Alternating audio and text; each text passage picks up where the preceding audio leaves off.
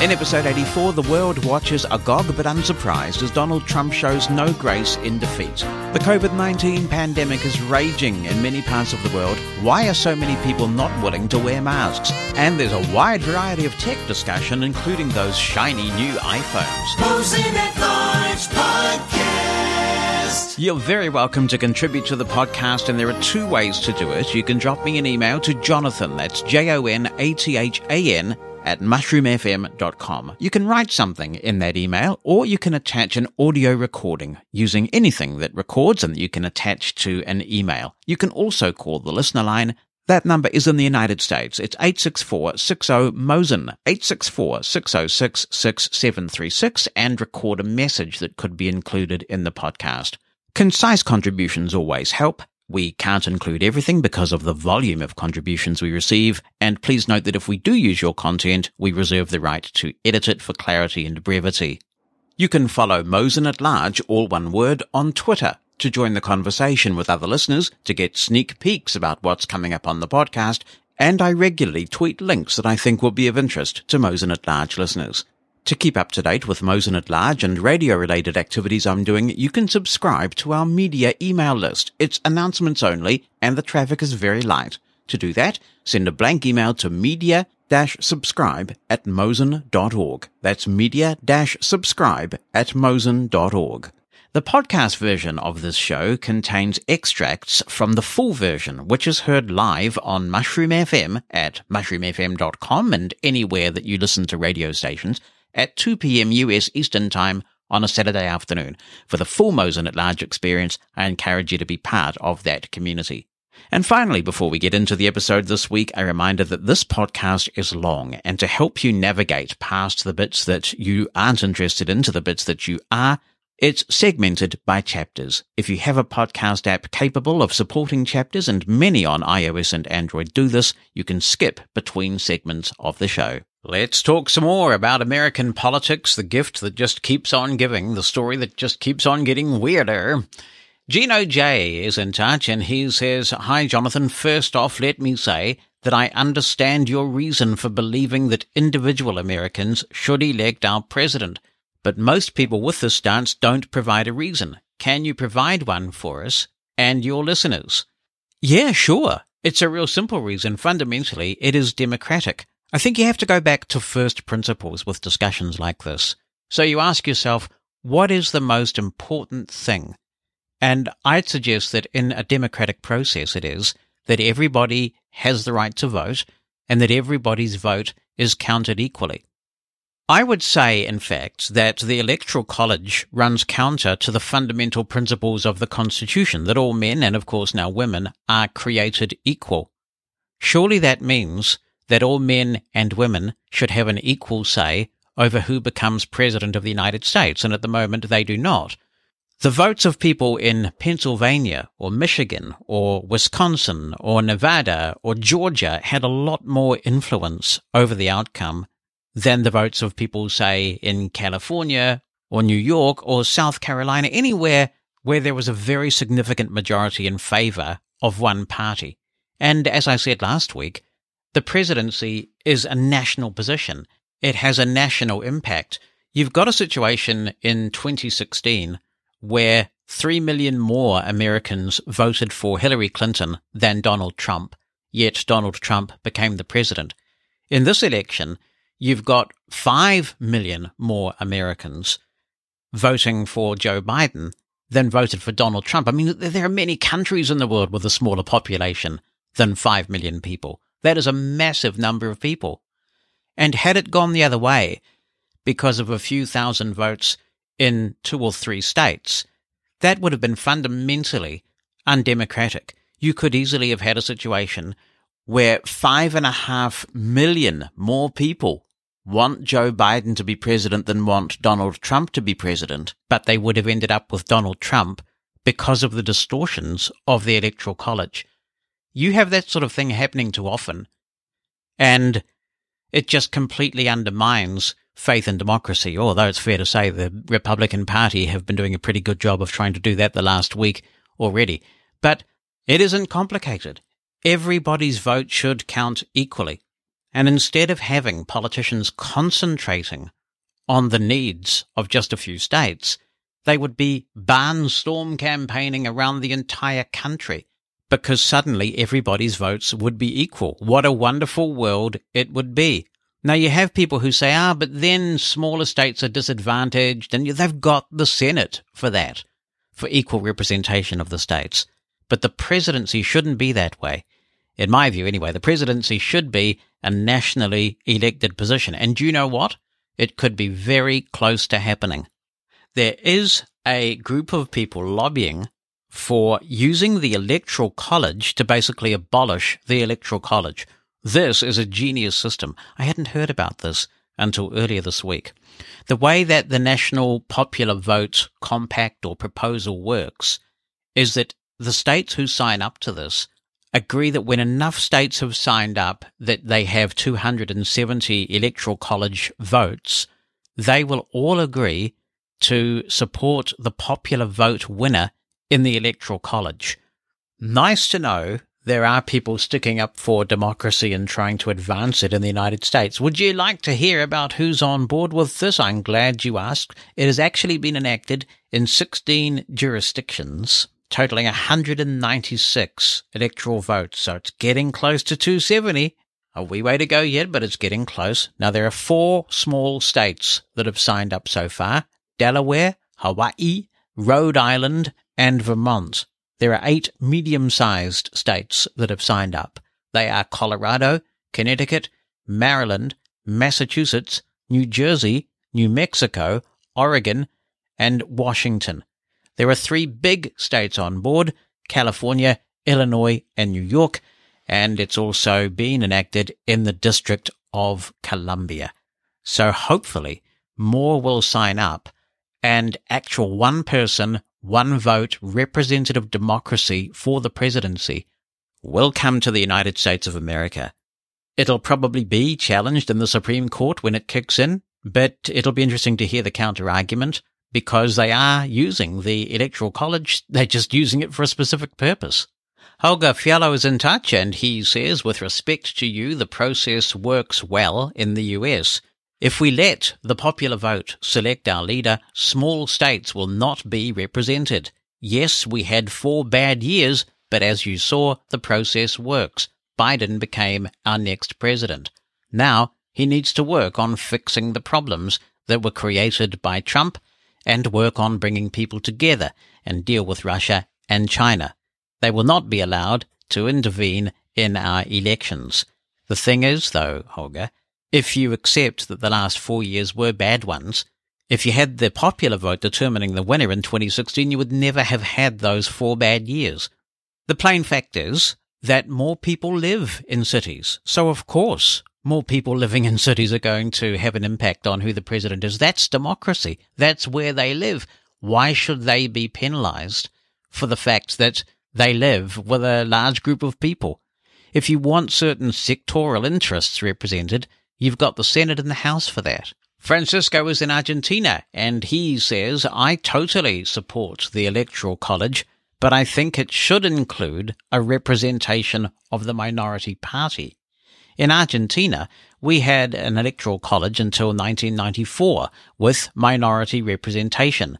We switched to a nominal vote electoral system and now the province of Buenos Aires, which has the biggest population appoints the president, and the rest of the country has little to no power or choice. Since that change, politicians only focus on Buenos Aires and leave other districts behind. My concern is that changes to the US electoral system could make the winner of big cities president, which would kill the GOP. Michael Moran is chiming in as a Trump supporter, talking about some of the things people liked about Trump. He says, he made the United States energy independent. He kept us out of foreign wars. He lowered the unemployment rate for African American, Hispanic American, and Asian Americans. The enemies of the United States respect the United States constantly and do not push it as they did under Obama and Clinton. Trump has crushed Al Qaeda and killed the leaders. While President Donald Trump, contrary to popular belief, has never shown any discrimination against African Americans, Asian Americans, Hispanic Americans, women, and other minorities, Donald Trump tells the truth about Black Lives Matter, which is a left-wing organization, about Antifa, which is a left-wing communist organization. Both of those groups were funded by George Soros, and their aim was to cause unrest and disruption in this country. Donald Trump is for law and order. The left wing radicals who are calling for defunding the police are calling for nothing but anarchy. The truth is, Barack Obama and Joe Biden didn't do much for race relations in the United States. Donald Trump is for free speech and for the Second Amendment, which entitles people to maintain and keep arms. The left wing does not recognize the rioters for what they truly are. They are anarchists. Joe Biden and company don't want to say that because they want every vote they can get, and they will say whatever it takes to get every vote they can get. It's all about power, and the left wing power is corrupted absolutely. Thanks, Michael. I won't respond to all of that, except to say that I think every party's after every vote that they can get. And the Second Amendment is something that most of us, I think, outside of the US just shrug our shoulders at, and we just don't understand the obsession that Americans have with guns um, at all. But it's America's country, of course, and and uh, we don't have to understand it. To Austin, Texas, where Kathy Blackburn says, I won't be drinking a celebratory libation until January the 21st. I believe you are an outlier in believing that the current cabinet would invoke the 25th Amendment to remove 45 from office. Keith Olbermann, haven't heard from him for a while, posted a YouTube video this morning calling for the cabinet to do that very thing. Ah, great minds. But I'm pretty sure he doesn't think that will happen. He just thinks that should happen. Yes, ditto, Kathy. I never thought it would happen either. I just think it should happen too. She continues, the cabinet has spent the last four years sucking up to this president. Remember that Mike Pence heads the useless White House Coronavirus Task Force. When Mike Pence was governor of Indiana, he saw to it that a law was passed that would send a woman who miscarried to prison. If memory serves me correctly, that law was eventually repealed. I do not see fundamental decency in Mike Pence. I see opportunism. Thanks, Kathy. Yes, that bill, which was never enforced because it was overturned, but Mike Pence did sign it, would have required funerary services for any fetus that did not make it to term, whether that be through abortion or miscarriage. In the Netherlands, Tim is here. He says, I'm glad Trump has been most likely voted out. But I know some people from the Middle East would have preferred Trump because they consider him an isolationist who has ended American involvement in Syria and would be unlikely to send military forces to other countries. The argument they would use is that in Syria there are no good guys worth supporting. It is just a fight of bad guys versus worse guys, and it does not matter who wins, it will always be bad. So if America is not involved in the war, it is one party less which uses Syria as a battleground, and a form of peace will come sooner. Again, this is not my view, just sharing it to answer your question. Dan Tibalt says, Hi, Jonathan. I am listening to your latest podcast and your observations are interesting. I wish more Americans would be willing to listen to perspectives from people in other countries.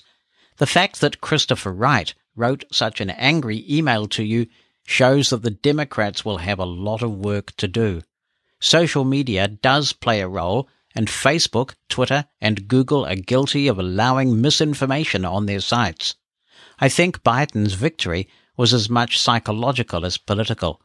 Typically, Americans are euphoric about a new president until that president starts working with Congress and finds out he can't get everything he promised. Just because decency carried the day, conservatives won't give up their angry attacks. It will be interesting to see how Congress works and how the midterm elections go. I disagree with your observation about Mike Pence. He may appear to be a nice person, but his hidden agenda is promoting a theocracy which aligns with his conservative Christian views. During the Trump presidency, I felt that Pence was just waiting in the wings for Trump to fail. This is why Pence slavishly did whatever Trump asked of him. As bad as the Trump presidency has been, a Pence presidency would be far worse. It remains to be seen if Pence has a political future. Conservatives got what they wanted with the latest Supreme Court nominee, so they are a step closer to getting all of their religious agenda items fulfilled. Renee is also writing in and says, Hello, Jonathan. I really love listening to your podcasts. They're always full of great information on all types of topics. Thank you so much. I am definitely a Trump supporter. Ever since he was elected, the Democrats have tried everything in their power to get him out of office. Before this whole virus thing came on the scene, our country was in the best shape ever. President Trump has brought a bunch of jobs back to America. Our unemployment rate was extremely low. The stock market was extremely high. Our 401k was increasing significantly and we are energy independent for the first time ever. I am very afraid that all of this is going to be reversed under President-elect Biden. It is very disheartening that all the news media outlets are so one-sided, mostly pro-Democrat. It all reminds me of the book 1984 by George Orwell. They are brainwashing the sheeple and changing history to align with their agenda at the time. Mr. Biden does not seem to have the mental capacity to run this country, although he is their puppet for sure. He has not done anything of significance in his 47 year political career. Universal health care would be amazing, but at what cost? And who would be paying for it? It was quite refreshing to have a non-politician in office for four years. The whole system needs to be revamped and replace the whole lot of them. There should be term and age limits on people running for public office. I am saddened by the immense divide in our country right now. I hope everything will stay peaceful and that my day-to-day life will not be altered too radically. I really do love my iPhone and audio description. They enhance my life immensely. Thank you again for all you do for the blindness community and beyond. Respectfully, from a totally blind 50 plus married woman living in the north central United States. Thank you so much. I guess there are several ways that compulsory healthcare works around the world. The way it works in New Zealand is that you simply pay for it through your taxes. We do that on the basis that we believe healthcare is a human right. If you get sick, your ability to access healthcare shouldn't be dependent on your ability to pay. Now, to be absolutely transparent about it, our healthcare system isn't perfect we do have private healthcare. And if you have certain routine operations and sometimes some not so routine operations, people can jump the queue if they have enough wealth to do so. Arguably the most successful government run healthcare system, certainly the one I hear about a lot, is the National Health Service over in the United Kingdom. So it would be really interesting to hear from consumers of the National Health Service in the UK. Is it as good as we're led to believe it is? And of course, it's fully taxpayer funded. So those with the means can look after those who don't have the means. And then when you do have the means, you pay in through your taxes to the system so that perhaps at some future time, when you're really unwell and you don't have the means, you've made your contribution when you can and it's there for you. And on a slightly lighter note to end this section, my name is Dora. Not mine, the person sending this email. Sorry, I'm reading, you see. So my name isn't Dora, but hers is. uh, my name is Dora. I listen all the way from British Columbia, Canada. Welcome, Dora. Gotta love us Canadians, eh? She says. Question. Where did you find that Cars for Kids jingle? Did you record that directly from Sirius XM itself, or did you find it on YouTube? Do you happen to have a link? The one you played for us sounded as clear as day. I've never heard this jingle before until you brought it up in your latest episode. I like it.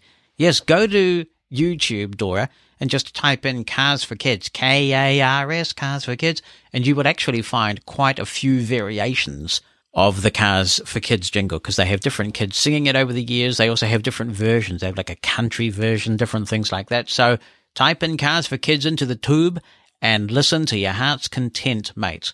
In other news, says Dora, Biden won, Trump can stop throwing hissy fits, and the world can rejoice. Hmm, we will get there. She says, I recently shared a meme in a comment on Facebook that said something along the lines of, Trump won't leave the White House easily. Any parent who's had to take a toddler from Chuck E. Cheese knows this. Let the jokes begin. Why can't Trump go to the White House? Because it is for Biden. anyway, says Dora, I love the content you put out here. Very informative. You're awesome. And I can't wait for more. If only Apple Podcasts would let me leave you a 10 star rating. Well, that's very kind. Thank you, Dora. Nice to hear from you. Look after yourself and remember, keep drinking the maple syrup. Podcast. Related to all of this discussion, this email from Tiffany Jessen says rather than mash Trump or his party as a whole, my inquiry is why people are so ridiculous about masks and other rules. Do they believe COVID is not the problem it is? Clearly, it is a crisis across the world and not just local to their direct flat earth believer community. I don't think anyone can deny this. Do they discard the severity? It's causing huge physical, emotional, economic, and other problems across the world. Nobody can deny this as well. Trump downplayed the severity from the beginning, and after his carelessness did eventually get him sick as predicted he continued disbelieving and carrying on with his bad behaviors. Of course, does anyone point out that he had the best care money could buy him? Even the ones who do have health insurance at this rate of diagnosis, the country is not equipped to care for everyone medically. Last spring, we heard stories of doctors dividing the use of ventilators up among three and four people at once, instead of having them one on one as intended. Hospitals converted conference and waiting rooms into additional bedrooms, which says nothing for the building of field hospitals. Now that the field hospitals have been taken down, there are hospitals beyond capacity and shipping patients hundreds of miles away. These are not just little local places either, but the biggest hospitals in the entire states are doing this. What really is the problem with wearing masks and following other rules? I do sympathize with restaurants and other businesses not wanting to go out of business, and even the consumers for wanting to support them. But we have people testing positive and knowingly going out and not only causing chaos and protesting, but refusing to wear a mask in the process. So they are essentially saying, I don't care how selfish I appear, it's not only my right to continue my actions against advice, but knowingly get others sick as well. This is irresponsible at best, if not criminal. I myself don't particularly enjoy wearing a mask.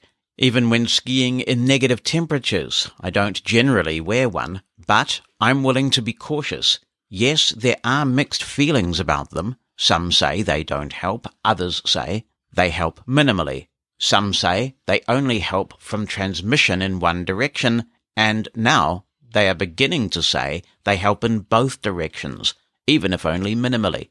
Regardless, is it really all that difficult? Yes, they do hinder some activities, like reading lips among the deaf, or even breathing through the thicker cloth filters, but that doesn't mean you can't wear anything at all. I have several masks. This way, I can change each day and put them in the laundry. But the best thing I was given is called a spacer. It's a semi-flexible plastic that looks kind of like the mouth guard worn around football or hockey helmets. So it goes around your chin and nose, but doesn't actually touch or restrict them. You wear it under the masks and it holds the cloths out away from your lips a slight bit so that you can breathe easier.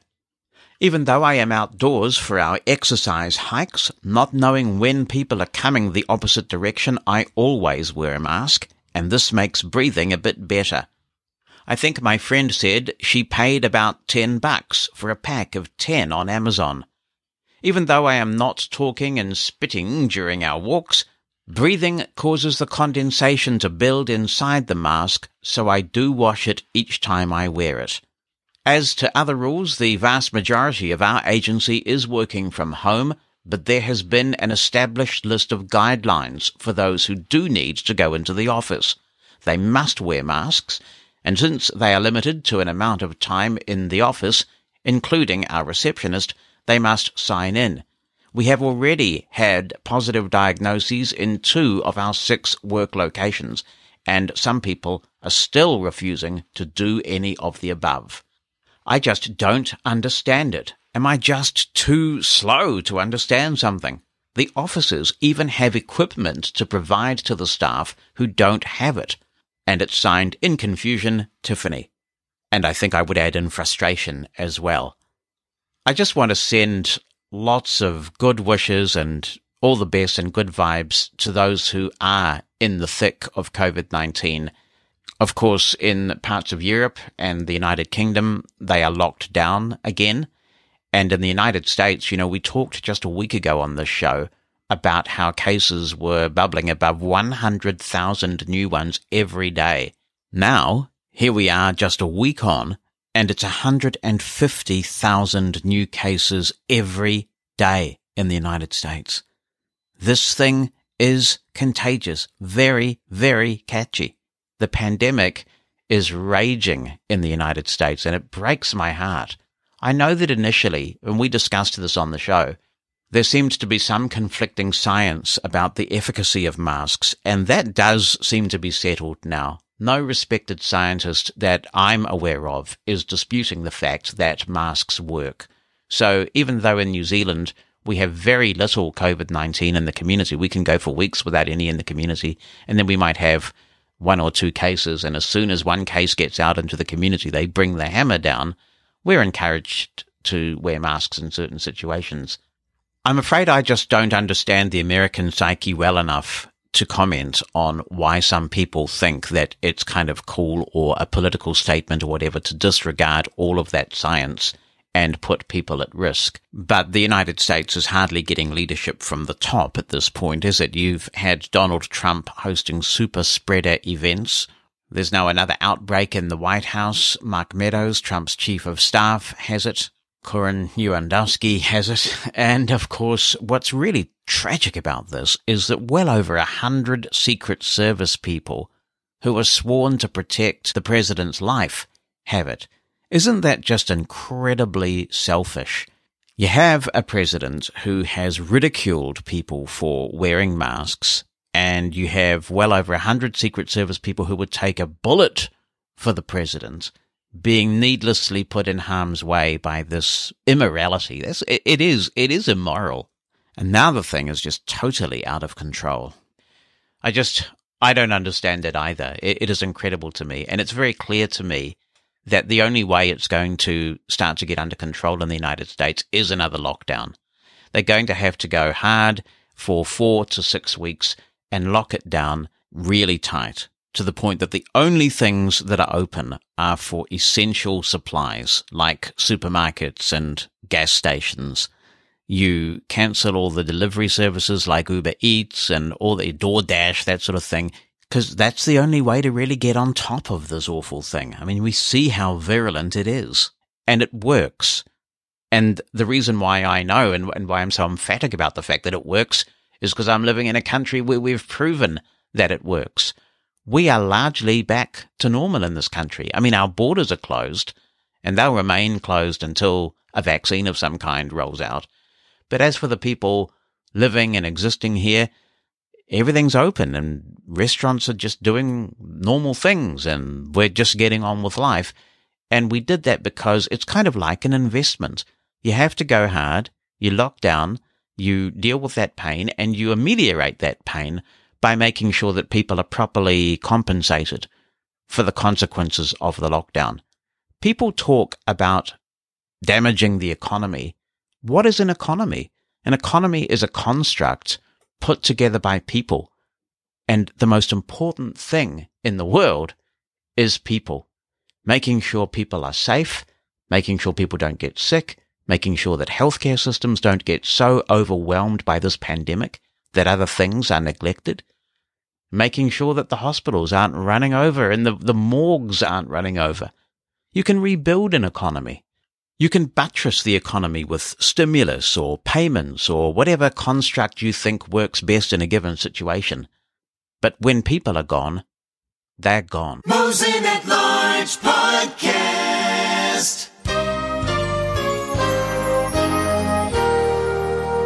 Gary's in touch from South Africa. He's interested in creating an Apple ID outside his country, specifically in the United States in his case. And indeed, there are quite a few apps that are free in various app stores that you can only get in specific stores. For example, for whatever reason, Microsoft's Soundscape app isn't available in the App Store here in New Zealand. And for quite some time, Seeing AI's availability was fairly limited. So there may be free apps that you just want to access. There are various ways of going about this, and I'd suggest following one of the guides that you can find if you Google on this question. I also produced a book, but it's still available for sale uh, in the Mosen Consulting store called Imagine There's No Countries, and it covers creating Apple IDs in other countries and many other things. But going from memory, I believe that the easiest way to do this is to sign out of your App Store account on one of your Apple devices and then go into the App Store and switch countries to the region that you're interested in and then look for a free app and attempt to buy it. At that point, you'll be asked to log in and there'll be an option there to create a new account.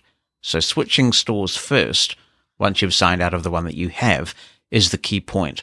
I believe you should also be able to create one through Apple's website if you prefer to do it on a PC. appleid.apple.com. Apple ID is all one word. appleid.apple.com.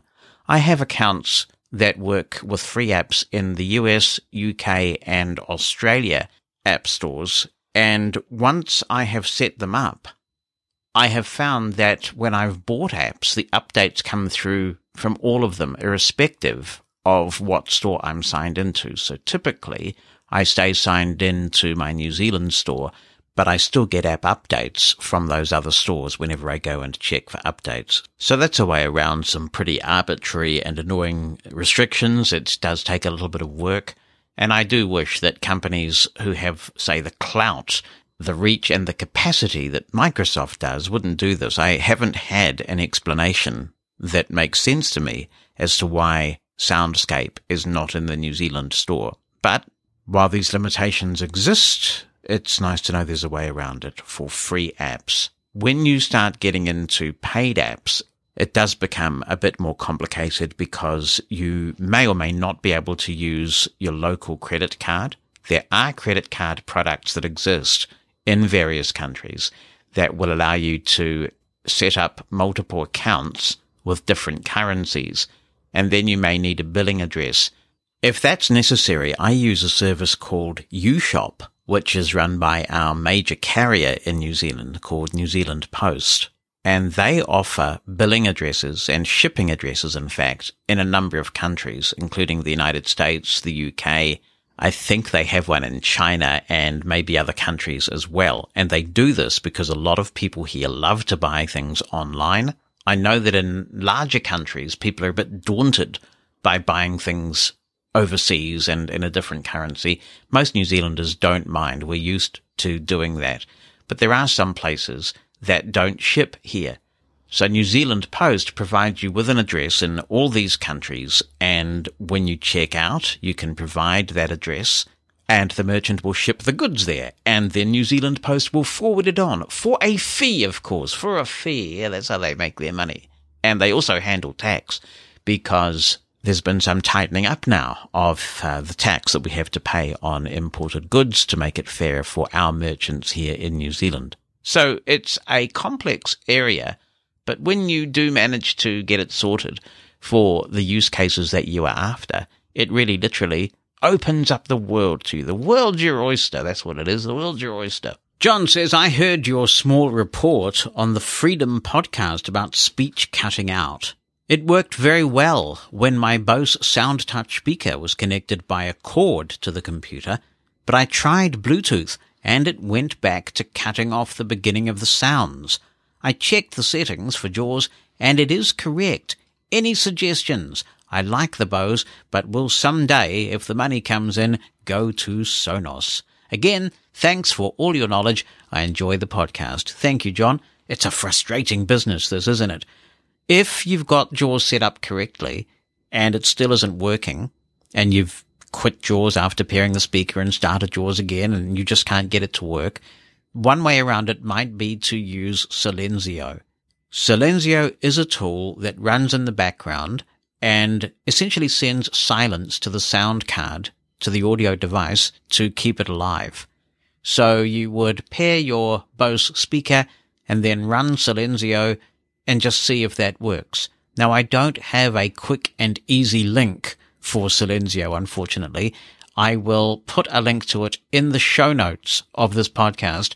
So you should be able to click on the link in the show notes. You can also find it on a blog post that I wrote about this issue. I was inspired to write it after a terrible experience with a Microsoft Surface laptop, which I returned quite quickly. And one of the reasons why I did was because of this issue. And somebody recommended Silenzio to me at that point. So if you want to get the link from that blog post, it's a pretty easy URL to remember. You can read all about it and get the Silenzio link by going to mosen.org. That's M-O-S-E-N dot org slash sounds frustrating and sounds frustrating as all one word, give Silenzio a try. If it works for you, or if it doesn't, I'd be interested in hearing your findings. Good luck. Jonathan Mosen, Mosen at Large Podcast. Michael Hubbard is in touch from Albany in New York, and he's talking about something that's come up on the show before, but maybe people weren't listening then, and it's good to get another perspective on this. He says it's been a while since I've emailed into the podcast. I'd like to contribute a product review to the podcast. The product is a cell phone specifically for blind and visually impaired people. The phone is called the BlindShell Mobile Classic. This is not an iPhone, although there is a touchscreen version. The phone I have is one of those old candy bar style phones with a ton of buttons. The phone was manufactured in the Czech Republic and was released here in the States in 2019. You cannot add your own apps to the phone. However, it has apps built into the device. One of the most important things that I truly like about this phone is the fact that everything on the phone talks. There are three voice recognition features on here that I really like. Voice dialing, voice messaging, and voice dictation. I really like the fact that you can send text messages using your voice without having to type. I only have one gripe about this phone, and that is when you use any of the voice recognition features, Wi-Fi sometimes automatically turns off and you have to turn it back on in order to use the voice features. In total, the BlindShell Mobile Classic has 97 ringtones to choose from. You can set up caller ID on the phone to let you know who is calling. In my opinion, this is a great phone for blind people. All of my other phones were flip phones. I never thought I would ever graduate from a flip phone, but this is such a simple phone to use. For those who are in the United States interested in this phone, there are only three out of the four mobile carriers that will support this device, AT&T, T-Mobile, and Metro PCS. Verizon will not for some odd reason. I am with AT&T and my stepfather also has this phone. He is with T-Mobile. The phone comes in two colors, black and red. Both colored phones have black buttons. If any of your listeners would like to learn more about the BlindShell Classic, they can go to blindshell.com. That's blindshell.com. Thanks, Michael, and I'm glad you found a phone you like. Paul Parabano is back, and he says, I'm finding myself listening to more internet radio these days. I'm wondering if you or any of your loyal subjects have recommendations for a high quality tabletop model or portable radio where a blind person can tune in internet radio stations. Sangean makes one, as does Tivoli Audio. I've not heard of that manufacturer. And there are others. I'll let you guess what station will occupy preset one if I can track one down. I guess my first question is I wonder what purpose these serve beyond, say, your smart speaker like the Echo, and you can get them in various form factors and sizes, and it's all very convenient. I did see a Bose speaker a few years ago that had preset buttons that you could assign radio stations to. But I do know also of some blindness internet radio devices that certainly used to be around. We have one listener, we have Grace, who uses a Sonata and gets in touch quite regularly. And that's a blindness specific internet radio, and I believe that is based in the UK, but I don't know if that is still a thing. So let's open it up to the multitude. A blindness specific internet radio device. At Large Podcast. Oh my goodness, you cannot be serious. yes, we're talking about Sirius XM as we go to Jesper in Denmark who says, Hello, Jonathan. I hope you and the family are in good health and well rested after your small vacation at the resort. I guess spring is soon on its way in New Zealand, whereas here fall is briskly approaching. Yes, glorious. Yes, but I tell you, glorious. I have noticed, he says, that you, a few times, have mentioned that you listen to Sirius XM radio. How do you do that? I have, over the years, tried to sign up, but always fall short because my credit card is Danish and the geo-fencing. So does Sirius XM accept your New Zealand credit card? And do you use a VPN setup through your router so it works on Sonos? Or how do you actually do it? Or maybe Bonnie still has a US credit card. I guess then you would be able to make it work that way around. I have been fairly busy of late, so I have not had the time to contribute to the show, though I do make it a habit to listen to the show on Sunday mornings here in Denmark my wife and our two month old baby are sleeping, and the oldest one, at the tender age of five years, is busy playing. Wow, congratulations on the new baby, Jesper. That is just so, so cool. I really wish you well. You didn't tell me if it was a boy or a girl, though.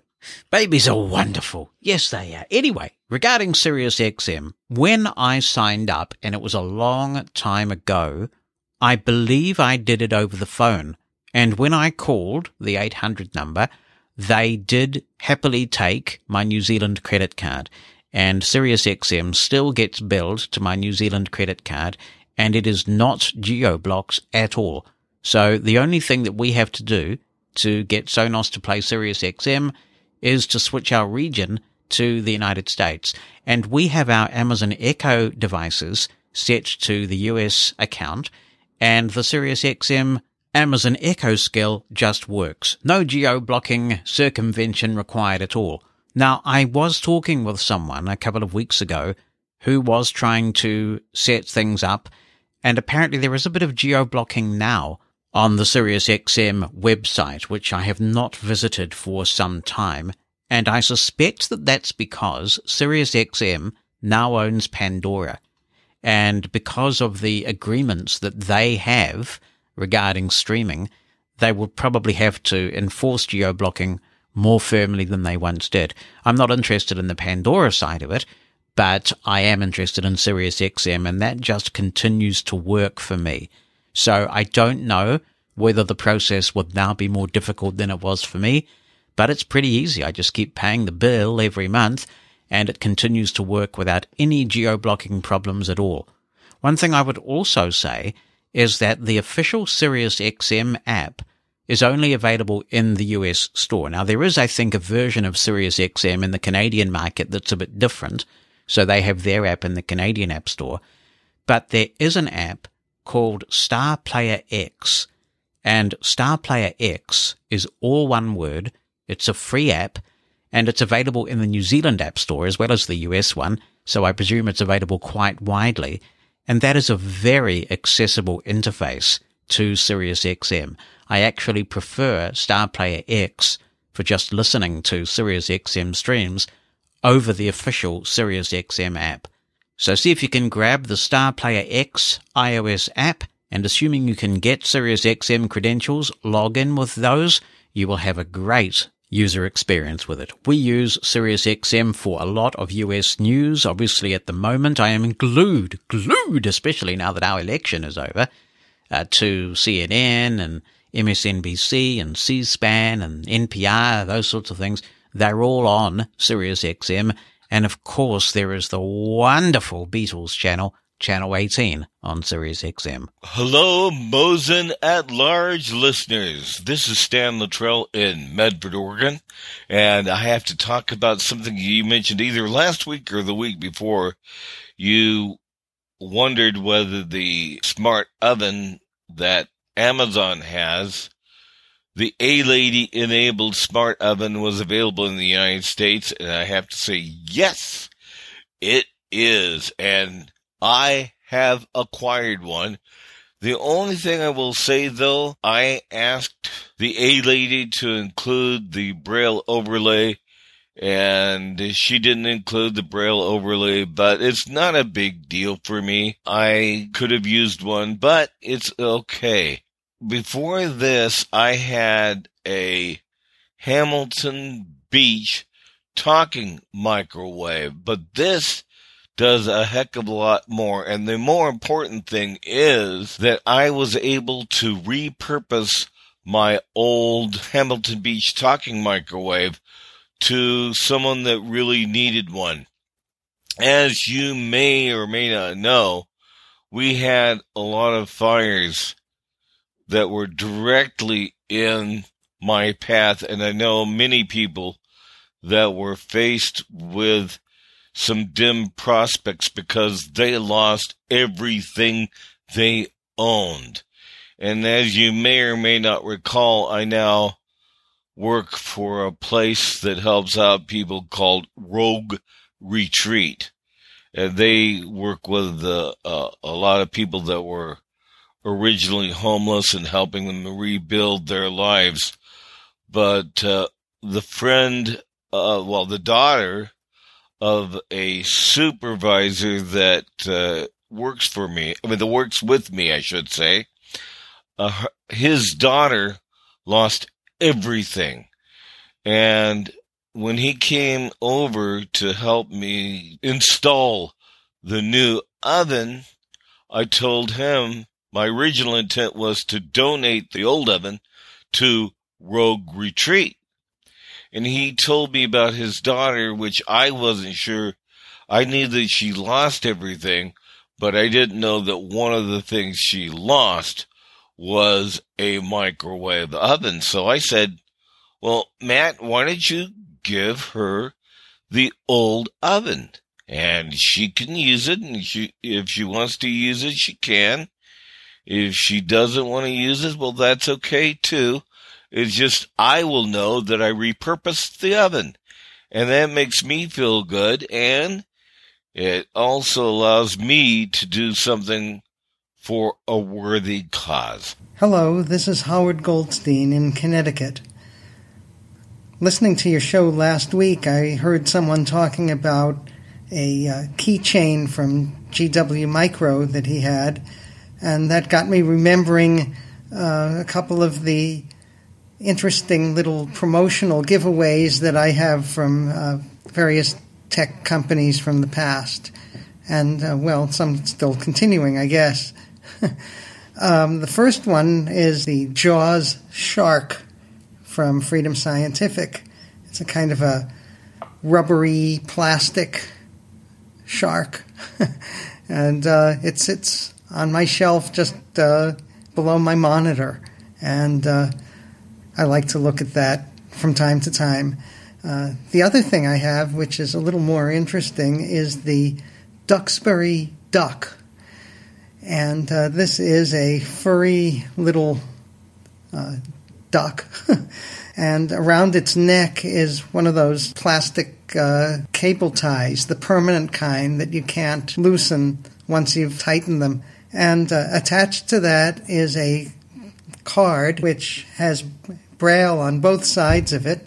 On one side is the uh, Duxbury Systems and the phone number, and the other side has uh, the web address. Now, the other interesting thing about this duck is that if you squeeze it, it does this.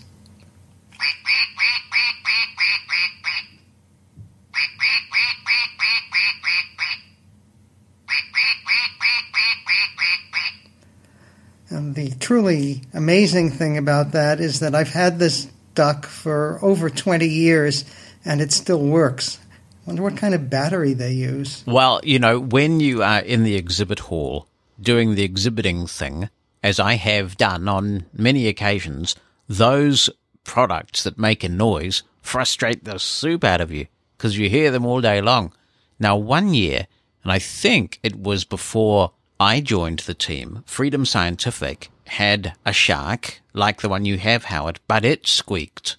And you can imagine the number of people who visit the Jaws booth at these conventions is so immense. Everybody was going around squeezing their squeaky sharks. It was driving a lot of the other vendors mad. I think we only did that one year. Mosen at Large Podcast. Craig Ferris is in touch. He says, Hey, Jonathan, I've said it before, but I just want you to know how deeply appreciative I am for all of your broadcasting and podcasting work.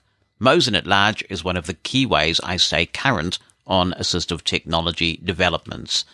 On a weekly basis, I am fortunate to pass along what I've learned from your show to my students.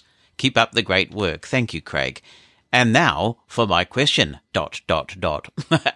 like so many others around the world, I do a lot of teaching and demoing via Zoom cloud meetings. While in a Zoom meeting on my Windows PC, I frequently click the share screen option, select iPhone or iPad, tick the share computer sound checkbox, and then press the share button.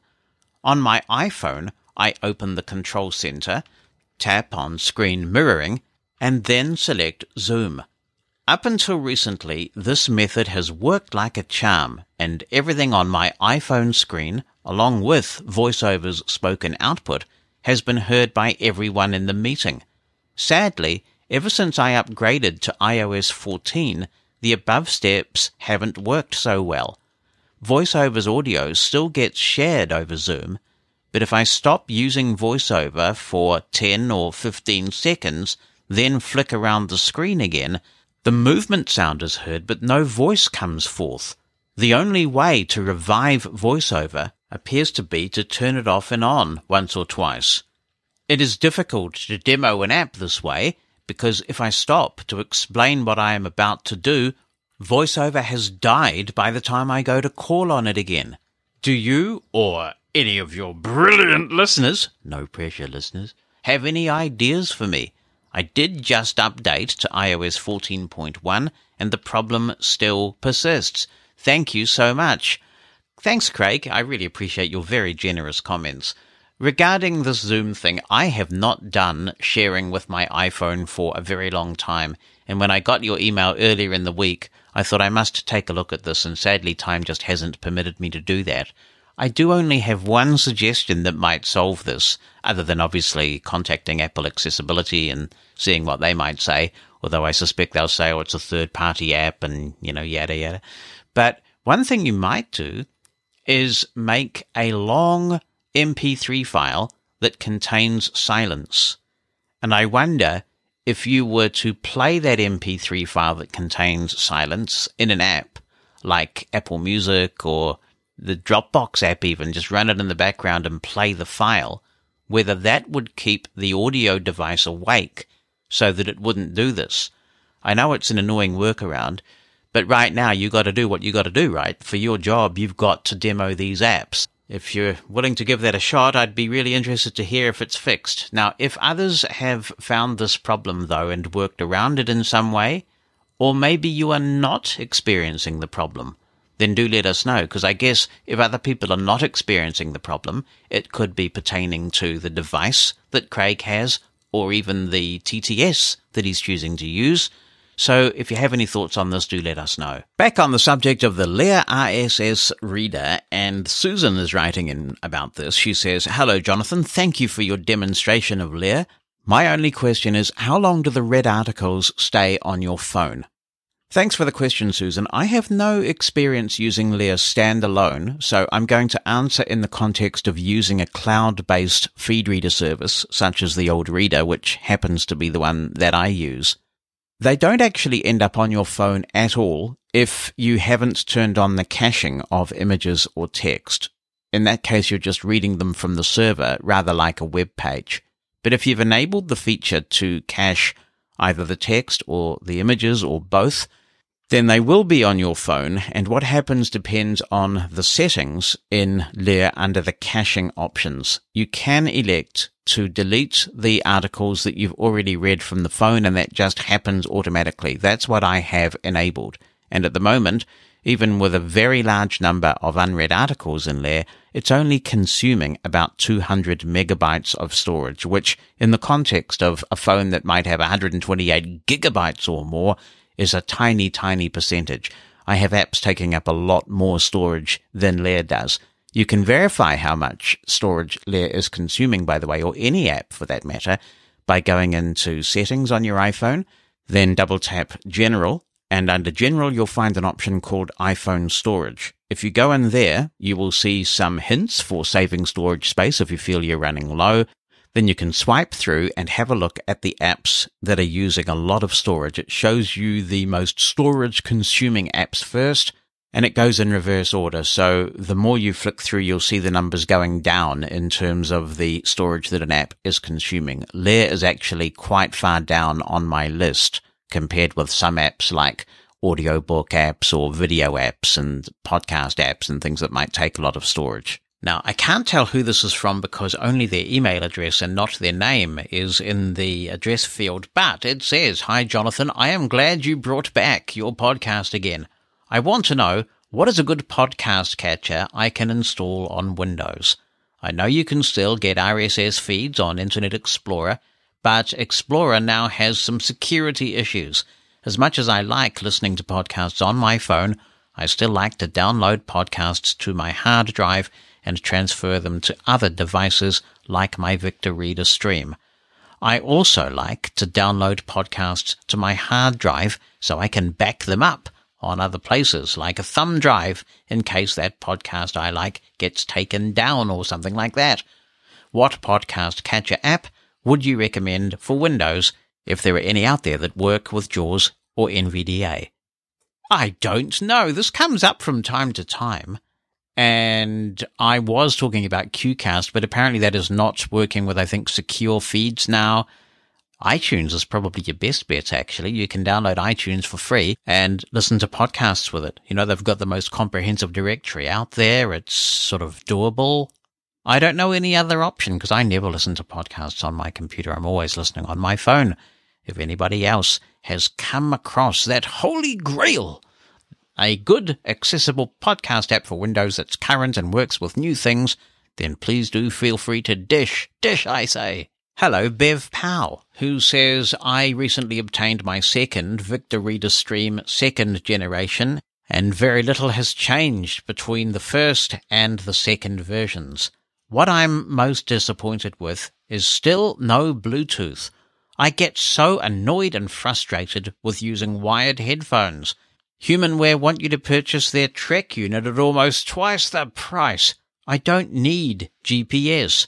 I solved my issue by purchasing a Bluetooth audio transmitter from Amazon. It cost about $20. I've had it paired with my Sony on-ear Bluetooth headphones and my Aftershokz bone induction headphones. I also have Jabra earpods which don't seem to pair. The only thing so far is that I have to turn up the volume on the stream, but the volume can be controlled through the headphones. Its power is a standard electric outlet and a USB transformer not included. No battery. I've not heard of anyone else trying such a product, so I thought others may be interested. Keep up the good work. Thank you, Bev, for passing that on. Those Bluetooth transmitter gadgets, and there are a lot out there, that work both ways are really handy to have, actually. It's the legendary Dave Baker emailing in, and he says, Hey man, hey man. I've been digging on your podcast for a bit now. As always, I appreciate your take on accessibility and technology. I wonder how often hobbies and other niche things people are into simply never see accessibility. I'm sure blind people are into all sorts of things that are off the beaten path, as important as these major accessibility concerns are. For example, I am one of those odd ducks who prefers to keep birds and reptiles instead of the common four-footed furry pets. Due to my wife's allergies, I can no longer keep birds, so it's reptiles for me. I know blind people and I know reptile people, but most blind people have the same attitudes about the cold-blooded creatures that most sighted people do. The problem, in terms of accessibility, is that keeping these pets requires building a habitat with its own environment. There isn't an accessible version of certain devices, like a hygrometer for measuring humidity and a temperature gun. Temp guns are used to quickly measure temperature in different parts of the vivarium without destabilizing the environment, like opening it up and positioning a thermometer does. There's a whole subculture surrounding the reptile hobby, but getting accessibility advocacy and reptile keeping to meet, that's pretty challenging, I think. Makes me wonder just how many specialty hobbies and interests people are into which nobody else outside that group really understands that well, and so accessibility never really makes it into that hobby or interest group. This isn't really a complaint, more of an observation. I imagine a lot of different interest groups fly under the radar. Blind people who get into them find their own way to do things, but there's not enough of a market to get companies to build accessible versions of things.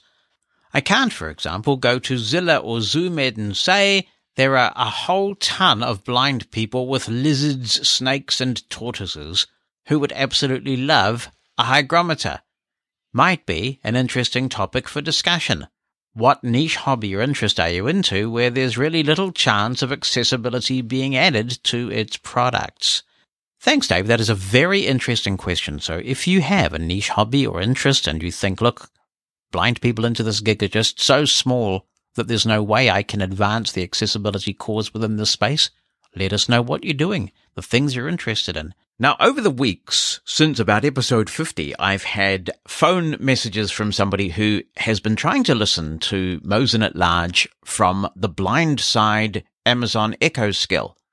And I haven't replied to them because I figured that if they are trying to do that, they won't be hearing me anyway. But apparently they are hearing me through other means. So for anybody who has been trying to use the old blindside skill to listen to Mosen at Large with their Amazon Echo, that ain't going to work it was a bit of a fluke that it used to work. And the only reason why it used to work is that we repurposed the old blindside feed for Mosen at Large. When we migrated to Pinecast, which I've talked about a lot on this show, it gave us the opportunity to separate those podcasts out.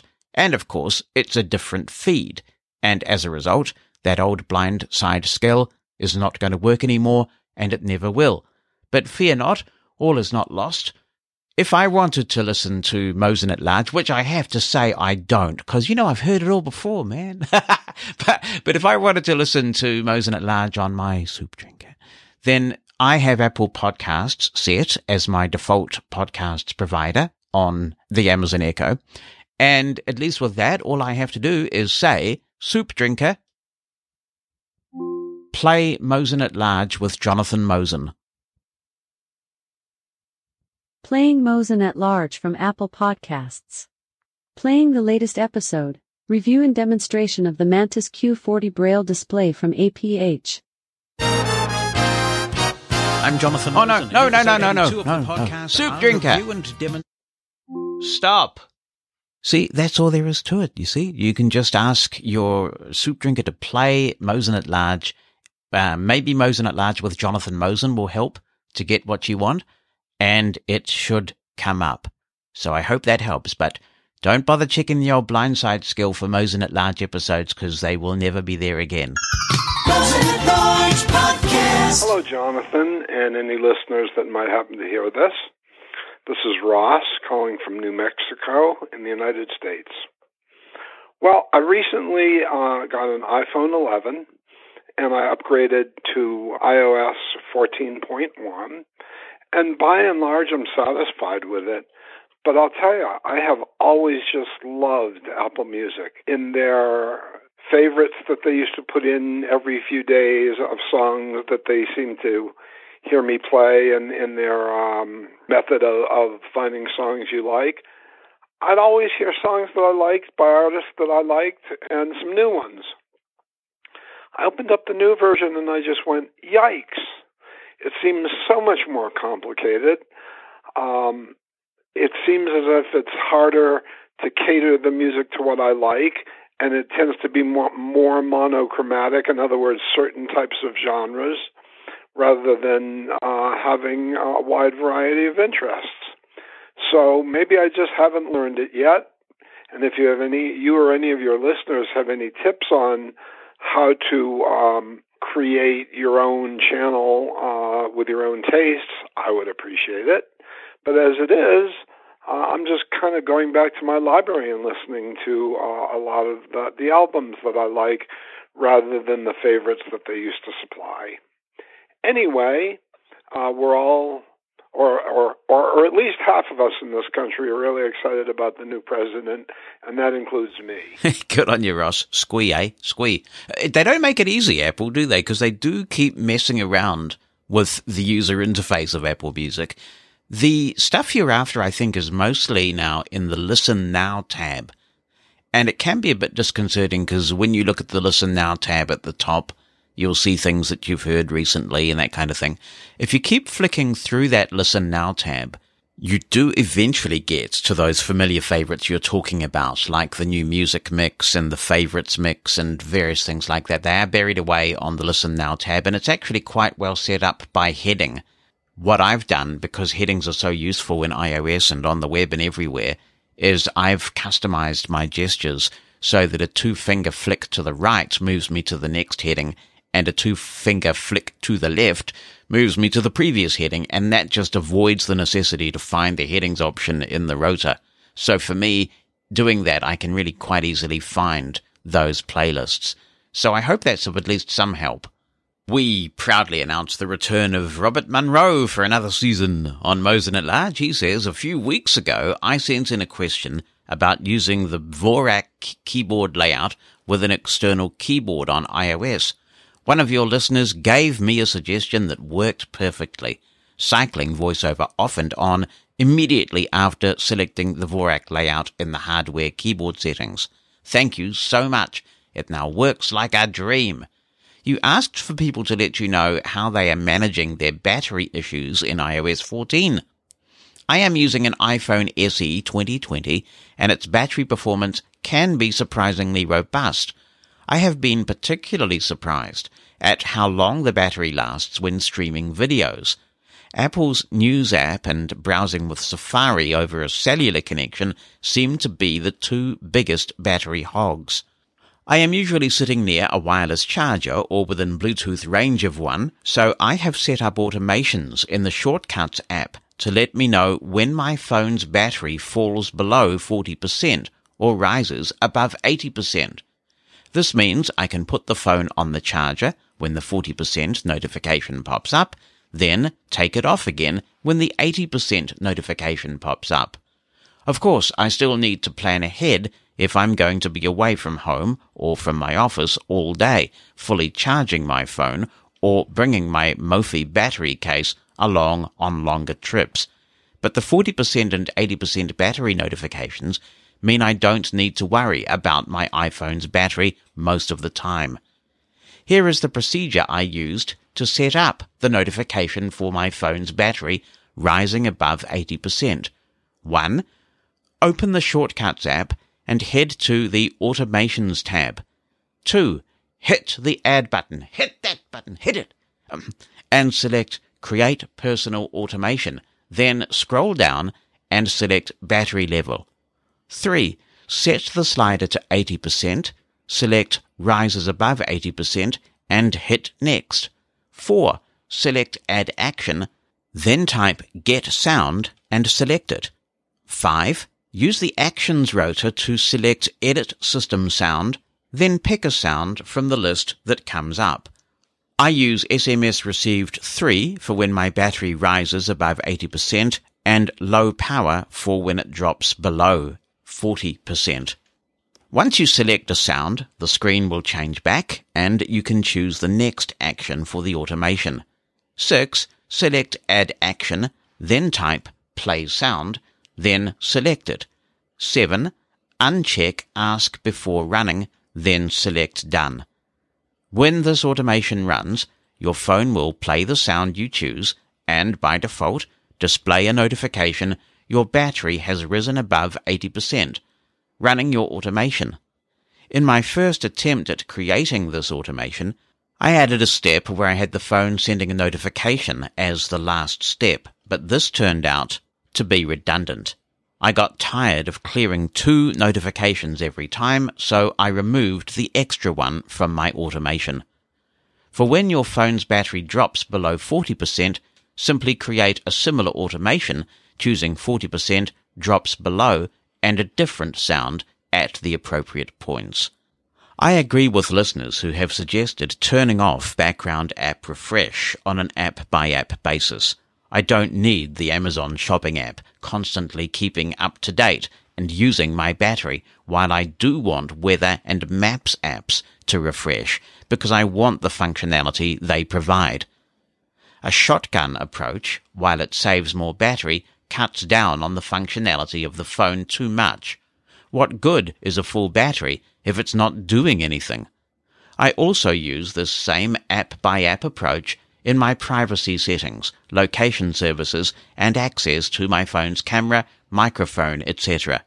I don't need Amazon to know where I am at every moment, but I do need Nearby Explorer to know that. Ruthlessly restricting the access that apps have to the services under the privacy settings will both save battery and give you more control over what data the app collects about you. Perhaps the need for a privacy audit could be a topic for your show at some point. It's a good thing to do every three months or so.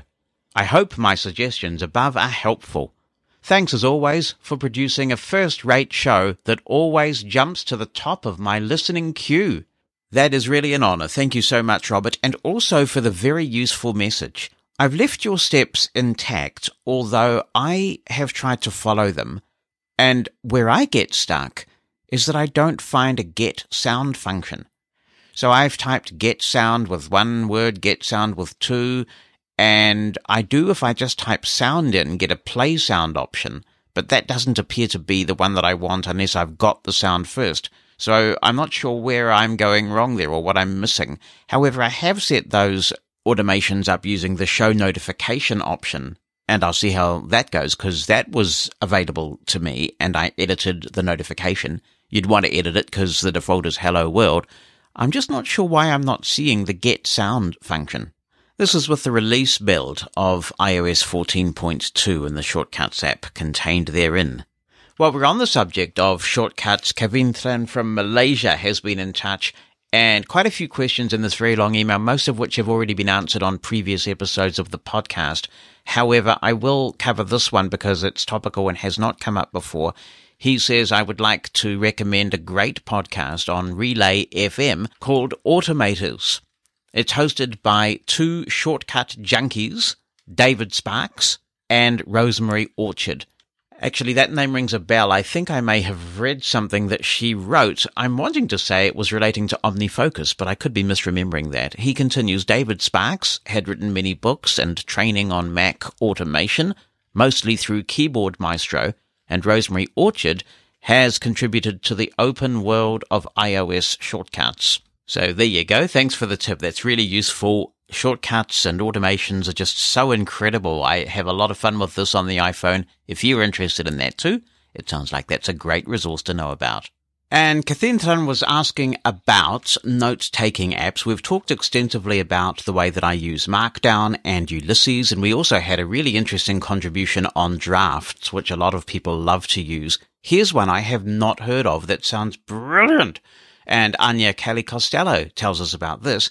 She says, Kia ora, Jonathan, you talk about note-taking apps from time to time on the podcast. And I don't know if you've talked about Simplenote yet. It's the Notes app I use the most, particularly for shortish snippets of info. Your notes are automatically synced across platforms, in my case, iOS and Windows, and it's free. Can't beat that. Notes can't be organized into folders, but they can be organized by tags. It also supports Markdown. You can publish a note to the web, so HTML, very easily. Using iOS from the list of notes, you can swipe down to access options to delete, pin, create, and copy a link, and share the note. That's not a comprehensive feature list, but I thought it deserved a shout out anyway, as it's a very efficient and user friendly way of getting, say, a link or a code or some meeting notes or whatever to just show up. Thank you so much, Anya. I am going to check this out. I do like notes apps and that one sounds brilliant and particularly since so many people do use iOS and Windows in the blind community. That sounds like a real winner. I appreciate you sharing it. And now, via the modern powers of telecommunications, we go to locked down England, where Brian Gaff has a problem. Right, I have a weird problem on my iPhone, which I'm going to try to demonstrate in a minute. Open contacts. Alert. Is this lightning adapter connecting a pair of headphones? Uh, what on earth does that mean? If you switch devices, you can update this selection in the sounds and haptic section of settings. Other device, button. Contacts, groups, button. Contacts, heading, add, button. Search, se- section index, adjustable. Brian Gaff, A. heading, outdoor, window. B, heading, outdoor. B, heading, outdoor. C, heading, outdoor. Do you get my drift? Where are these weird things coming from about outdoors and windows and things like that? I've been encountering this ever since I updated the iOS to 14.2 on my 10R. It's not just in the Contacts app either, it's in other apps. It'll just suddenly come up and say something silly like moon or, you know, uh, for no apparent reason that I can see. Um, I'm not quite sure what to do about it. I mean, it's not strictly an issue functionality wise, but it does do odd, other odd things. Like, for instance, when you go back to the home screen, sometimes it will say a an app or, or an app name, even though it's not actually on that before it says the right one, as if it's kind of paused on something and then moved on. It's possible that you have two issues going on here, Brian. By the way, I have never heard the iPhone say what it just said to you about the Lightning accessory and whether it was headphones or not. And I plug Lightning thingies in all the time to connect the iPhone to my mixer. I've never heard that. That is interesting. Anyway, to your actual point, you have describe images enabled in the Contacts app and possibly universally. So when you flick through the headings, I can duplicate this by going into the Contacts app and turning describe images on. And sure enough, when I scroll through my different headings, I get all this lovely stuff. I suppose that where this could be useful actually is if you've got lots of contact photos, which many blind people may not have, but then it would describe the person to you. But if you want to disable it, well, you can use the rotor. It should be there on the rotor.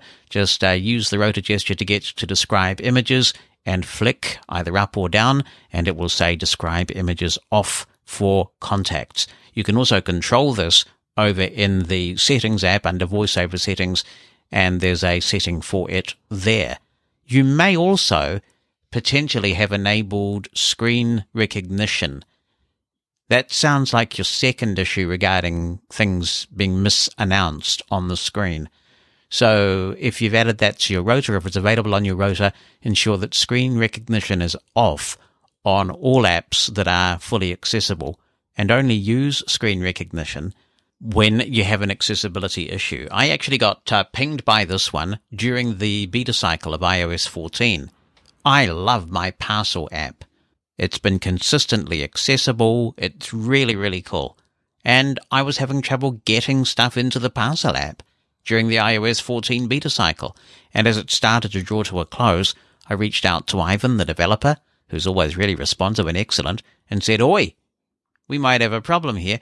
But I actually worked out that somehow accidentally the screen recognition had been enabled in the Parcel app.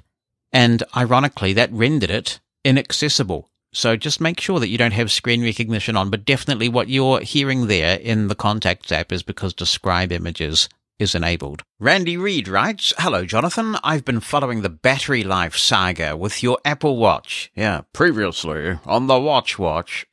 he says, I just purchased a Series 6, and while I'm not having problems with the battery life, I did have an issue which forced me to reset my iPhone and set it up as new.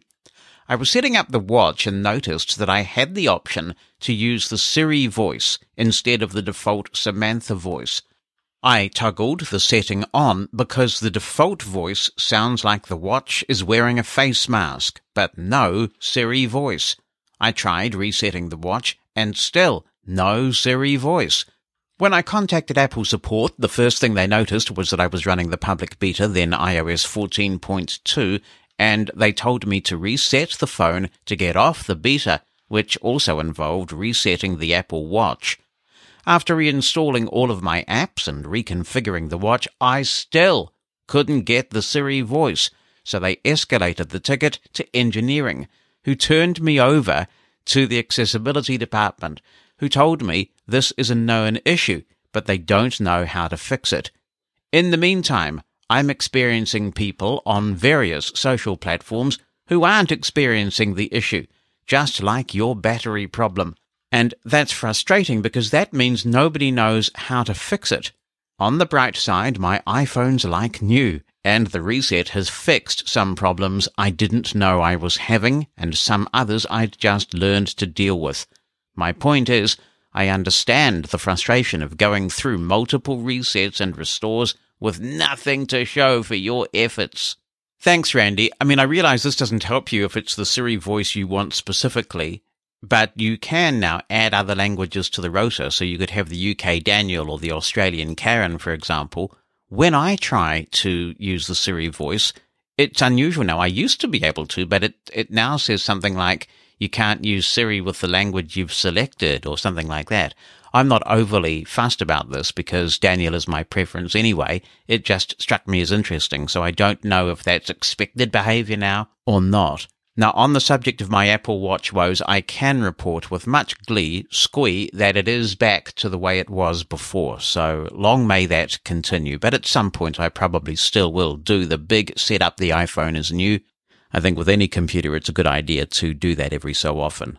Now, we've been talking about made for iPhone hearing aids and the iPhone 12 range, and here's feedback on this from Terry Clasper, who says, Hi, Jonathan. For starters, just wanted to say how much I enjoy the podcast, an informative, entertaining, and enjoyable listen. Thanks so much, Terry.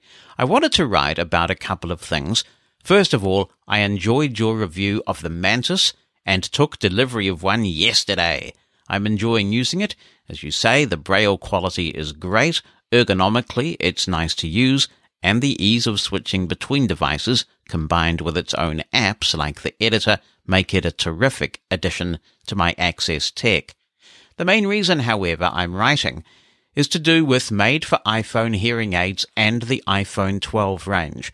I got my 12 Pro on 12 Pro Day, and so I have been using it now for a couple of weeks. When I first paired my Oticon hearing aids with the phone using iOS 14.1, I had a terrible time just getting reasonable audio consistently from the phone.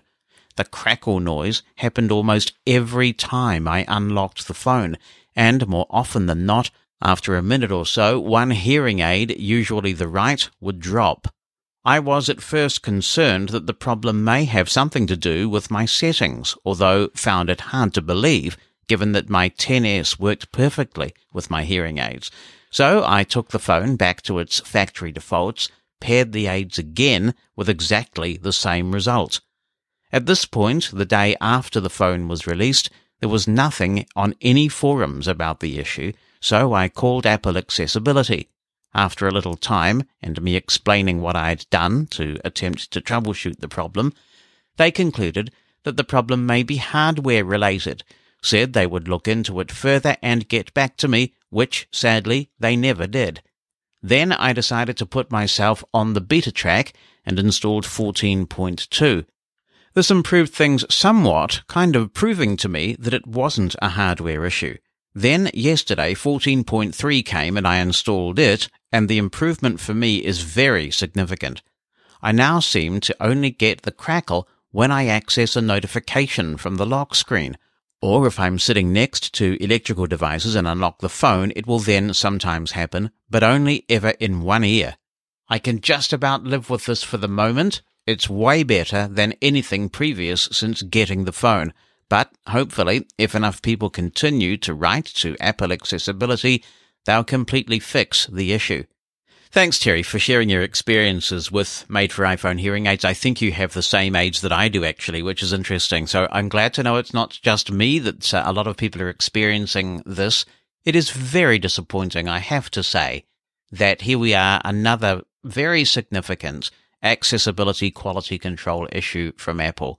If you depend on made for iPhone hearing aids and you get these loud bursts of static at unexpected moments, or you only get audio in one ear suddenly and it's cutting in and out, that is not a trivial bug. It is a real show stopping bug for those affected. We're stuck with it for now. I have been able to minimize it a lot since I did that first recording about this. And what I've done is I have installed the 14.3 beta I then unpaired my hearing aids and paired them again, and I went into VoiceOver's settings under the audio options and just toggled those channels there. They have a speech channel and I think it's called audio channel. I toggled them on and off a couple of times. And it hasn't been eliminated completely, but it has been reduced significantly to the point that I can go for sometimes an hour or two without hearing the static. And when you hear the static, I mean, you've got to hear it to believe it. It is really loud. It could potentially be damaging to your hearing. It's quite disconcerting. It makes me jump every time it happens because you're just using your phone. And then suddenly there's this insanely loud burst of static in one ear. Hey, Jonathan, this is Peggy Kern, a very happy Peggy Kern, uh, recording this from my new iPhone 12 Pro that I didn't expect to get today. In fact, it's quite an interesting story. Started out, we had our wireless bill and our home phone with the same company, so we had all the bills connected together. So a few weeks ago, I thought, well, you know, we're going to get new phones this year. So let's pay off my 10R and then I can, you know, get my new phone and Dan can inherit my 10R. He likes to inherit my old phone. So we went to the store and they said, Oh, we can't pay off your old phone for some reason. It won't let us. That said, you know, the 12 Pro, the smallest is 256 gigs.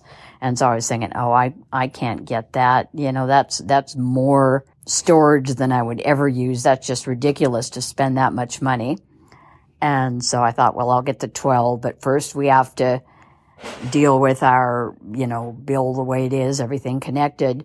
Well, we got rid of our landline. Then they had to separate everything out and make separate accounts for what was left on the landline and our wireless. So we got the wireless paid off. And then yesterday we started going to different stores looking for a 12 Pro 128 gigs. Nobody had them, so we ordered one online. I thought, oh, okay, you know, it wasn't supposed to be delivered till the end of December, beginning of January. And I'm going, oh man. And I thought, well, you know, I've got a perfectly good working iPhone. I'll just wait. Well, Dan was ordering something online from Target, which is our nearby uh, big box store and he happened to look for iPhones and they had 128 uh, 12 Pro. And so we went there, we canceled my order that I placed yesterday and went ahead and bought my 12 Pro. It's a different color than I had originally picked, but I can live with that. I mean, I'm not looking at it and it's, you know, not a color that I don't like. So, hey, Anyway, so I'm on my new 12 Pro, still migrating things and getting set up, but uh, I am very happy with it so far. I have to figure out where the 5G stuff is so I can disable that because I don't really care about 5G. Um,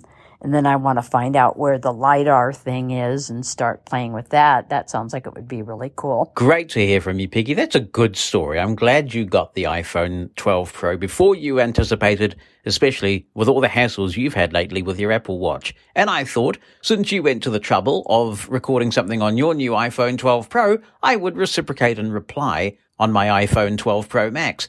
In terms of the 5G support, Apple's been pretty conservative about this because of the amount of battery life that it uses.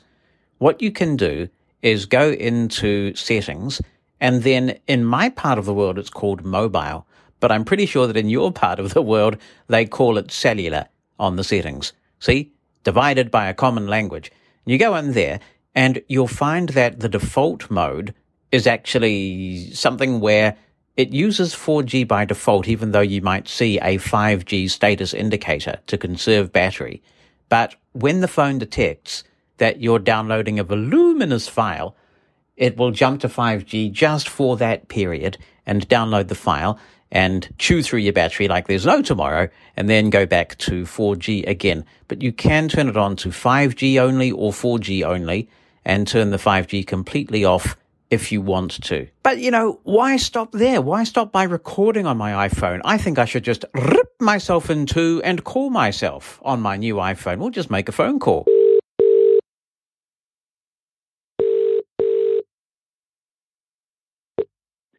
Jonathan Mosen. Mate, it's Jonathan Mosen here. What? Jonathan Mosen from Mosen at Large. You're Large. cheaping me. Who is No, this really? No, no, no, no. It's, it's Jonathan Mosen from Mosen at Large. This is just too weird for weirdness, dude. How, how is this even happening? It's amazing what you can achieve on a low carb Atkins bar. Oh, look, why are you bothering me anyway? I'm trying to do a show here. No, well, I'm doing the show actually. No, I'm doing the show. No, no, no. I, I'm doing the show, and I want to hear what your iPhone sounds like. The new, Ah. yeah, yeah, the new one you just got that you keep yeah, going on about. I've about. got the iPhone 12 Pro Max, and Yeah. this is just a regular phone call, so no FaceTime or Yes. anything fancy like that. This Right. is just how it sounds when you call on the phone. Oh, How stop do you think it sounds? You're waffling. Well, it sounds good actually. I must admit, it does sound good. It, it, Yeah, I agree with you, actually. Yeah, It, it sounds pretty good to me. yeah, good, good. Hey, hang on a second. I can't believe I'm having a sensible conversation with myself. See, I thought you'd get used to it. You can get used to anything. No, no, I don't. I, don't- I do, I do not love it. It's too weird. It could be the first sign of madness. I Ah. am going to do a two finger double tap on you. No, no, no, no, no. Jonathan Mosen. David Kingsbury writes Hi, Jonathan. Thanks for your 1Password episode of several weeks ago. Listening to it shamed me into finally becoming more responsible about managing my passwords.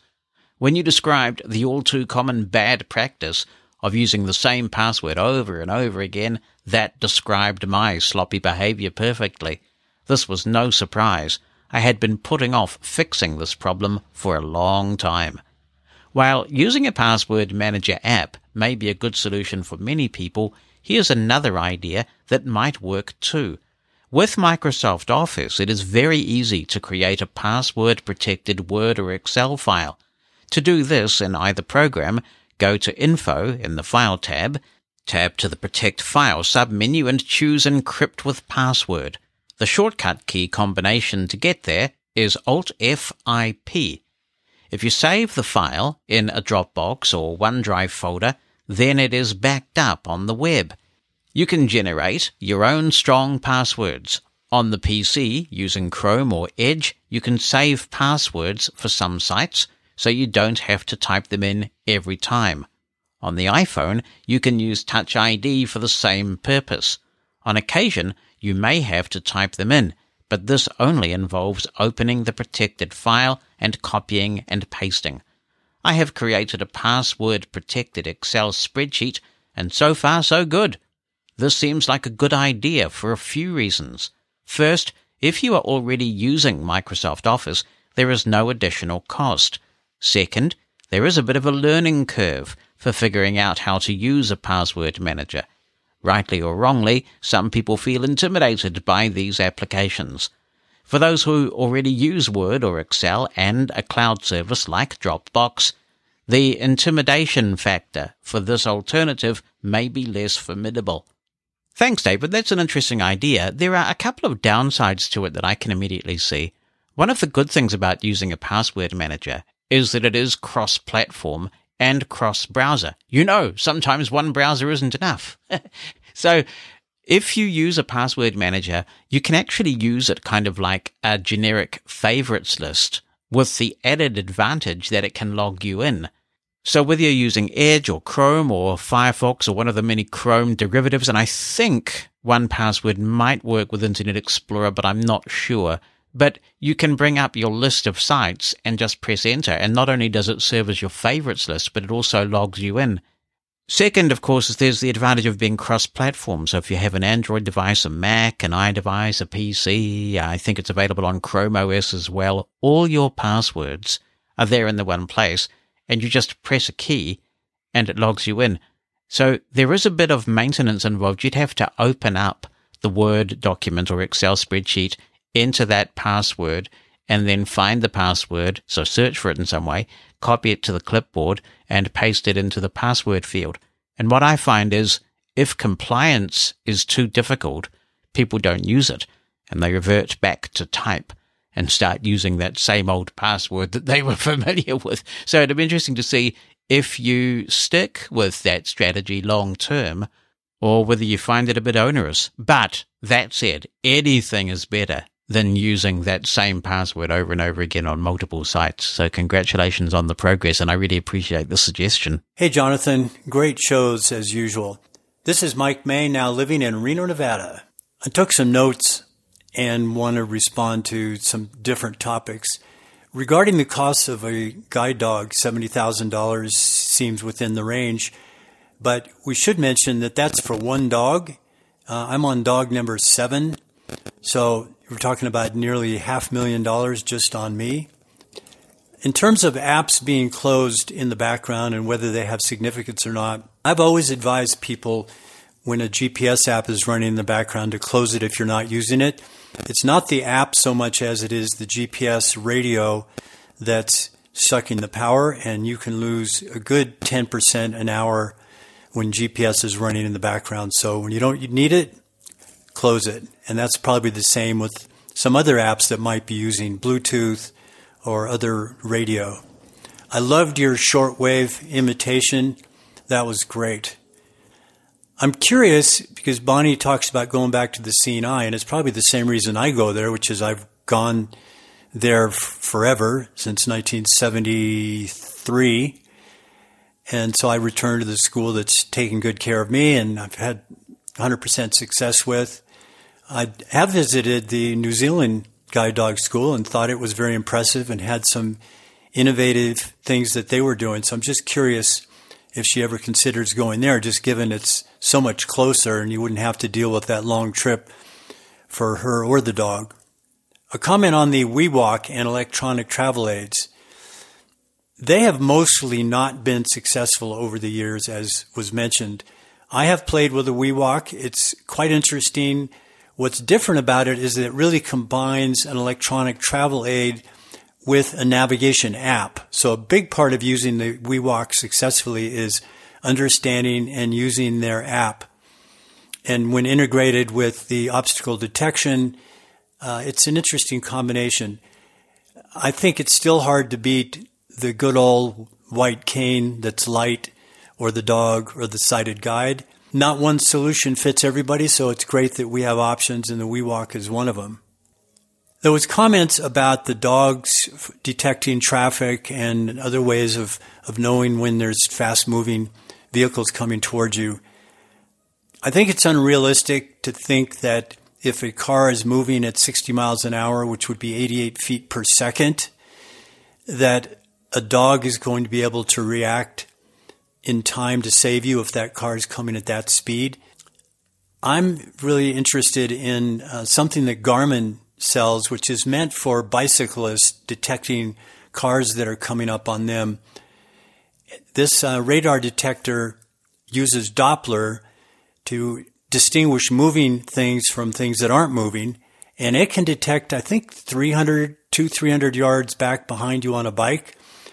And it has some audio tones with alerts. So I've been curious to see what would happen if I took one of those in my hand and at an intersection pointed it down the street to see how far away I could detect a car coming. I think that kind of solution uh, and the, the types of things that are coming from autonomous vehicles that probably provide us a lot more safety and uh, warnings than you could get from other mechanisms, including a sighted person. I think on average, the autonomous vehicle is going to have much more success in keeping accidents from happening. Sure, bad things will happen, uh, but I think on a, a much lower level than it does with just basic human error and texting while driving and all of that stuff. You mentioned the reverse bungee in Auckland. I did that with my co-founder of Sendero, Charles LaPierre, on the Skyscreamer, and we took a Braille Note PK, and we wanted to see if you really went up to 200 kilometers an hour when you were shot up into the air. And yes, it did, and uh, we have a great recording of that experience using the PK and GPS. Very happy to say that uh, we're moving towards a much more sensible political situation in this country. Take care. On the subject of the future of mobility, we have email trickling in on this. Kelly Muggeridge is in touch. Hi, Kelly. She says, Hi, Jonathan. Just emailing you with regards to having a robotic guide dog. Well, you may laugh, but I have a dog phobia. I am petrified of dogs. I got bitten by one when I was little. I never forgot that. It was my nan's poodle, Pickles, and because she bit me, she had him put down. Oh. I have been scared of them ever since. If a robotic guide dog was there now, I wouldn't hesitate but to have one. It would certainly give me more independence. Before I go, I want to go back to episode 8 of Food, Glorious Food. Gosh, that was a long time ago. Well, my favorite is rabbit. I love rabbit pie. I could just eat one now with loads of gravy and veg. The food I hate is eggs. Doesn't matter how it is done, poached, boiled, fried, scrambled, or in an omelette. I hate it. It makes me feel really sick. The smell of eggs cooking, it is disgusting. You can give me rabbit pie any day, but no eggs. I hope, she says, this has made you hungry.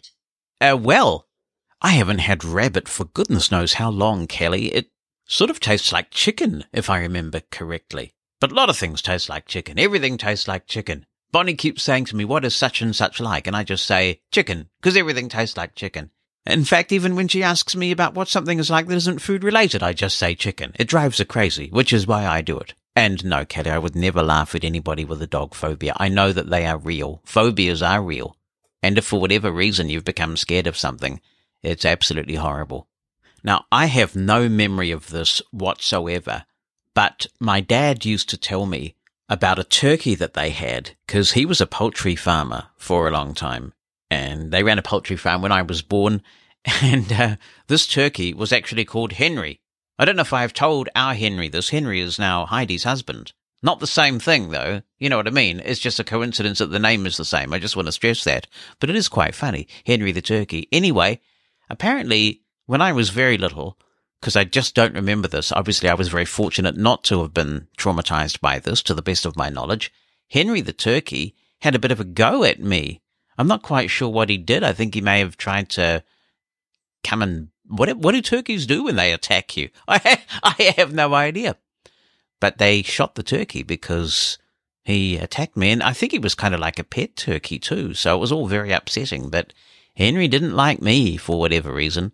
I was probably making too much noise as usual, so you know, I wasn't traumatized by the experience, but I've often felt quite regretful for being responsible for the death of Henry the turkey, even though I remember nothing about it. Hey Jonathan, I just want to say regarding guide dogs and robot guide dogs, I think I wouldn't have had the heartache that I went through when I went in, was it 2018, to be trained with Quinny And if you'll remember, he collapsed on the very last day of my training, and I wasn't able to bring him home because he was obviously withdrawn, and I had gone through all that training and for nothing, and it was just very traumatic. And I wouldn't have had to go through all that if I had had a robot guide dog. Hello, Jonathan. It's Grace here. My preference is definitely an ordinary guide dog because not only is a dog good for guiding, an ordinary guide dog, you know, you've got the companionship there too. And I've heard one or two blind people that you know they they treat dogs as if they're machines. They don't they don't even bother talking to them. Even when i've been in people's houses blind people's houses they just the, you know the the dog it's not even allowed to move in the house I, I knew a lady like that. And i just felt so sorry for the dog you've got to give it praise when it's due and you know it's it's it's great having a having a an ordinary guide dog, I would say, although I've not got a guide dog, I wouldn't get another guide dog to be honest. Hello, Mr. Jonathan. This is Rickson Smith with the X in the middle of the name uh, there. Anyways, calling from the great city of Chicago, Illinois, where the poor uh, city is under uh, practically under lockdown because of the virus. So I hope everything is going well with you all and everybody is still all safe. But a couple of things I wanted to touch on. First of all, I really have enjoyed your podcasts on every time Apple does uh, come out with new hardware and stuff, you jump on it and talk about it. And one of the things about the Mac that you touched on briefly was the inability to run Windows on the Mac, which I don't think anybody should anyways. But the one thing that I've noticed that might be useful for people to be able to have access to Windows is upgrading drivers, say on like your Orbit Writer or Orbit devices or Braille devices, and you need to upgrade drivers on such things. There's a, been a bit of a complaint going around, not a major one, but how the Orbit research team says they're working on it, but then there's also been a worm out there saying that oh, they're not going to create an app for that because of how nobody uses the Mac. And the other one is uh, you mentioned that you would be interested in hearing from a Trump supporter. Well, I'm not a Trump supporter per se, but I did vote for the man because I thought it would be better for the economy and because of his stand on, on law and order. But I am frankly disgusted with him because – I don't know how any more clear it can be that that Biden has been the winner in the election. It's going to be certified come December 6th. So it will be interesting to see if how pig-headed the man really can be. If he if he goes past November or December 6th, then it will be surprising to me if the Republican Party is still in power come two years from now. Thanks for the message, Rickson. Getting back to that first comment you made about the Mac, it's a real dilemma for some of these small assistive technology companies. When somebody has invested in some hardware, I think the developer, the manufacturer of that hardware wants to respect the individual's choice of operating system. The trouble is that a lot of these assistive technology companies are surviving with just a few staff, very limited resources, and sometimes they genuinely do have trouble finding the time and the resources to develop a Mac app when take up of the Mac in the blind community is so small. I mean, the vast majority of the world uses Windows. I don't know this for sure, but anecdotally, I think it would be true that the number of Windows using blind people is even disproportionately higher than the number of Windows using sighted people. Now that's just my hunch, and if there's data out there proving something to the contrary, then fair enough. But I understand why people who've invested in hardware and who've chosen the Mac because it meets their needs might be angry if the only way that they can update their firmware is through a Windows app that they don't have ready access to. Here's an email from Joseph Douglas, which reads, Hello, Jonathan. I am a new listener and was very impressed by the number of topics you touch on. As you have reiterated every so often that Mosen at Large is not a technology podcast, as one who has recently lost most of my vision, I would like you and your listeners to assist me in finding material that would help me read faster using screen readers such as JAWS. I do not know what my current reading speed is, but I'm sure it lies somewhere between slow and slower. Thanks, Joseph. Welcome to the show. And also, it sounds like you're dealing with a lot of change and transformation. So I'm really glad that you've found podcasts like this. And as you go on that journey, it's nice to think that we might be able to help. So all the very best. And I know what a difficult thing that can be. Regarding speed, I think what I would advise here, and we'll open this up, is find a voice that you find intelligible, but not necessarily human. This is why I personally like the eloquence voice that comes with Jaws by default. It doesn't sound natural, it doesn't sound human, but when you get used to the speech, you can crank it up quite a long way. And then just ever so slightly increase the speaking rate every few days. And if you do it by tiny increments, and with Jaws you can indeed do it in very tiny increments, you'll find that over time you've just become faster. So you wouldn't want to go from, say, a reading speed of 30% to suddenly cranking it up to 40 or 45% because you'll start missing words. But if you say go from 30% if that's where you're at now to 31, 32 and then gradually work your way up just ever so slowly, it's kind of like that old thing about, you know, the water getting warmer until it's boiling and it happens so slowly that you don't know that it's happened. So that's what I would suggest. And others may have some ideas for you too, or the very best. I hope it goes well for you.